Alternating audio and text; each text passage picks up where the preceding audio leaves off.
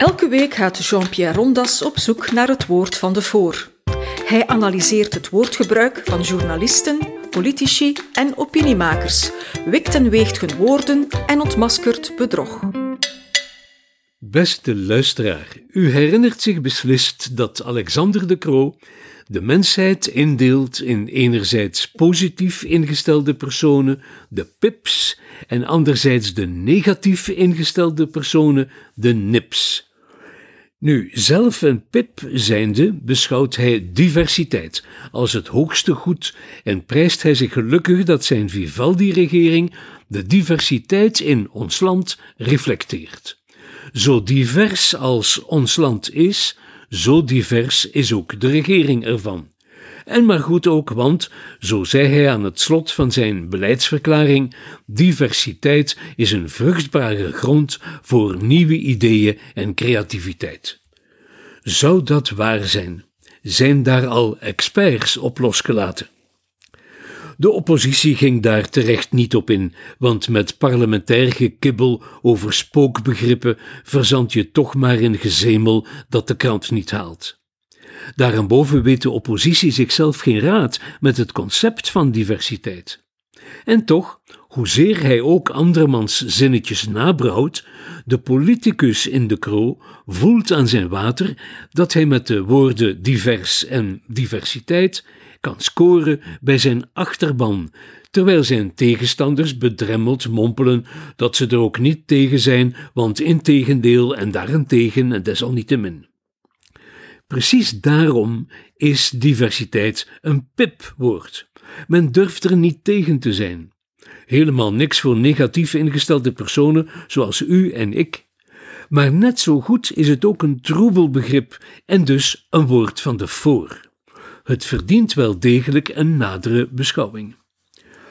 Om met mezelf te beginnen. Ikzelf ben behoorlijk divers, altijd geweest.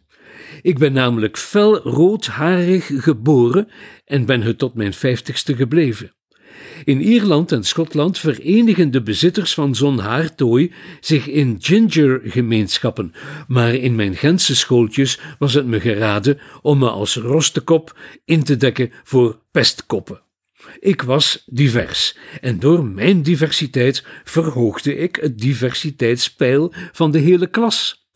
In de twaalf leerjaren die ik doormaakte, waren alle klassen op vele manieren divers. We hadden bijvoorbeeld allemaal andere moeders en vaders. We gingen ook heel diverse toekomsten tegemoet. We waren gewoon superdivers. Maar ondertussen is er iets veranderd. Huidskleur heeft het overgenomen van haarkleur.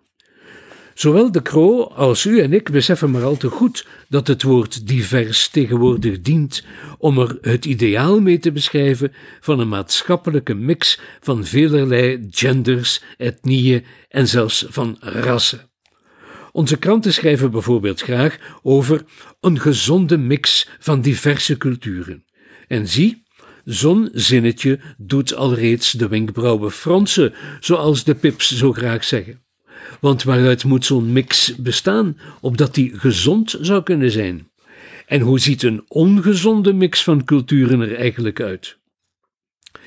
Het begrip diversiteit zet het nefaste multiculturalisme voort, dat zelf al een schijnbegrip is dat de niet-integratie van nieuwkomers moest verdoezelen en goed praten.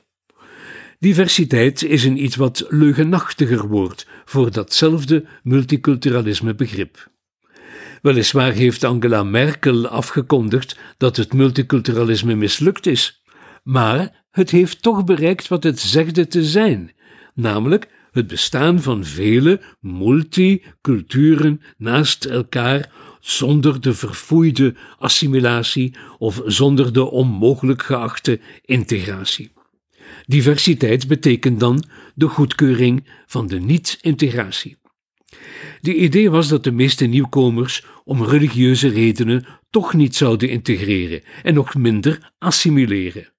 Laat ze dus maar apart leven, daar valt toch niks aan te doen, en maak van die apartheid een positieve diversiteit, een PIP-diversiteit.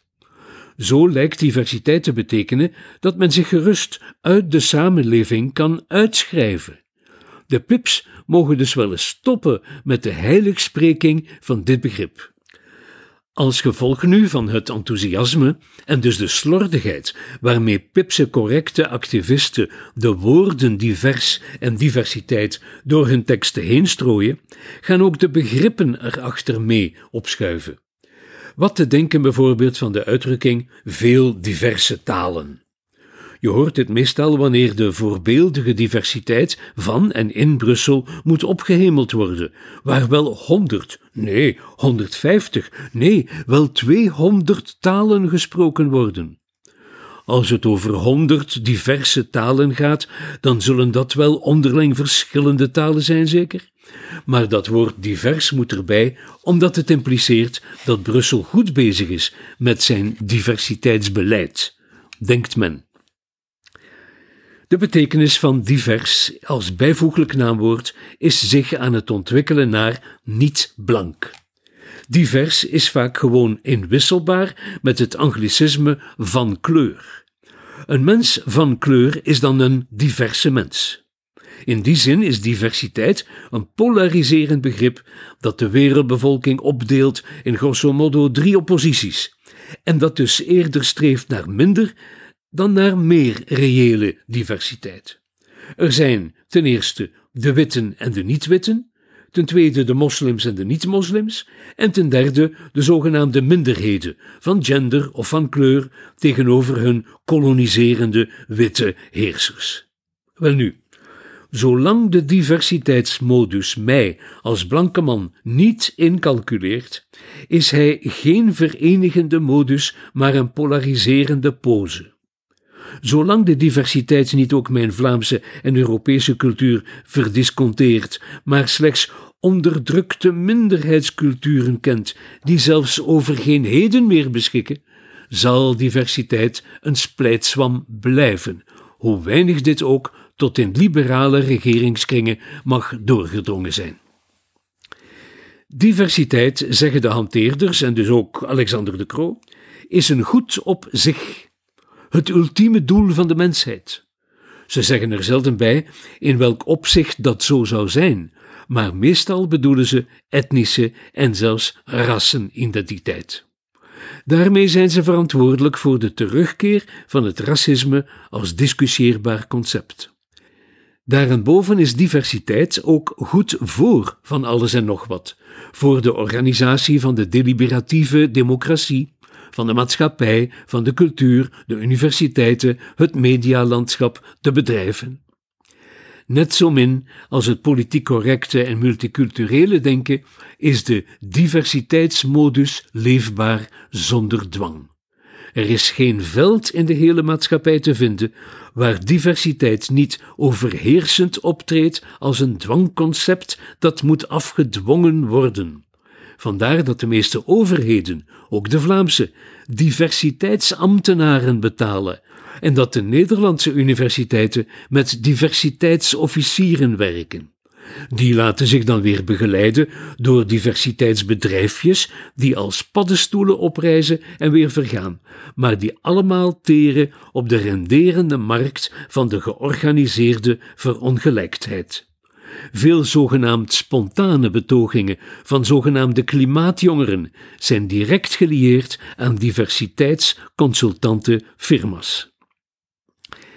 Een van de onderwerpen waarvoor diversiteit als de onderliggende justificatie wordt misbruikt, is een fenomeen dat juist in tegenspraak is met ware diversiteit, en dat is de islamitische hoofddoek. Hier wordt diversiteit een ronduit schaamteloos woord. Mij is het een raadsel hoe de hoofddoek in staat zou kunnen zijn om diversiteit uit te drukken of hoe hij door diversiteit gemotiveerd zou kunnen zijn.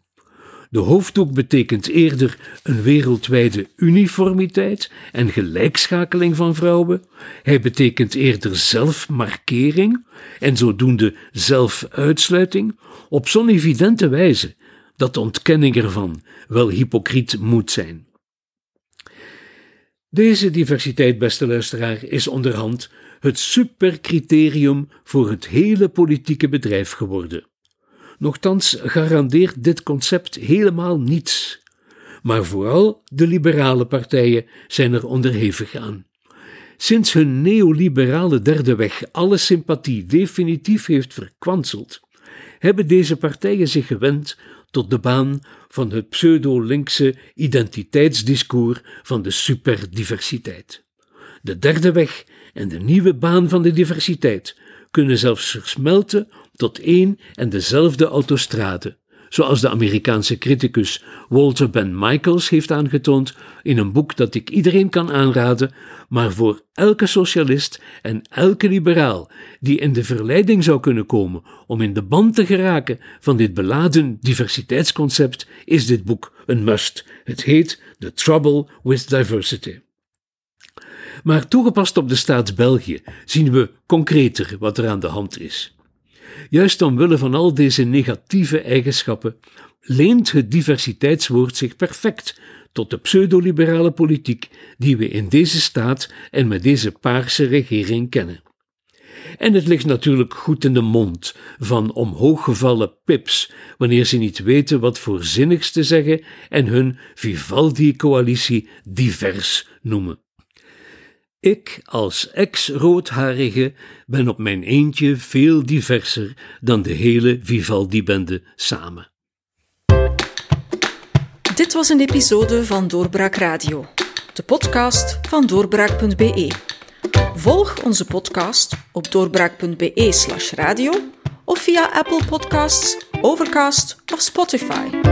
Bezoek ook onze website op doorbraak.be en steun ons door een vriend te worden van Doorbraak.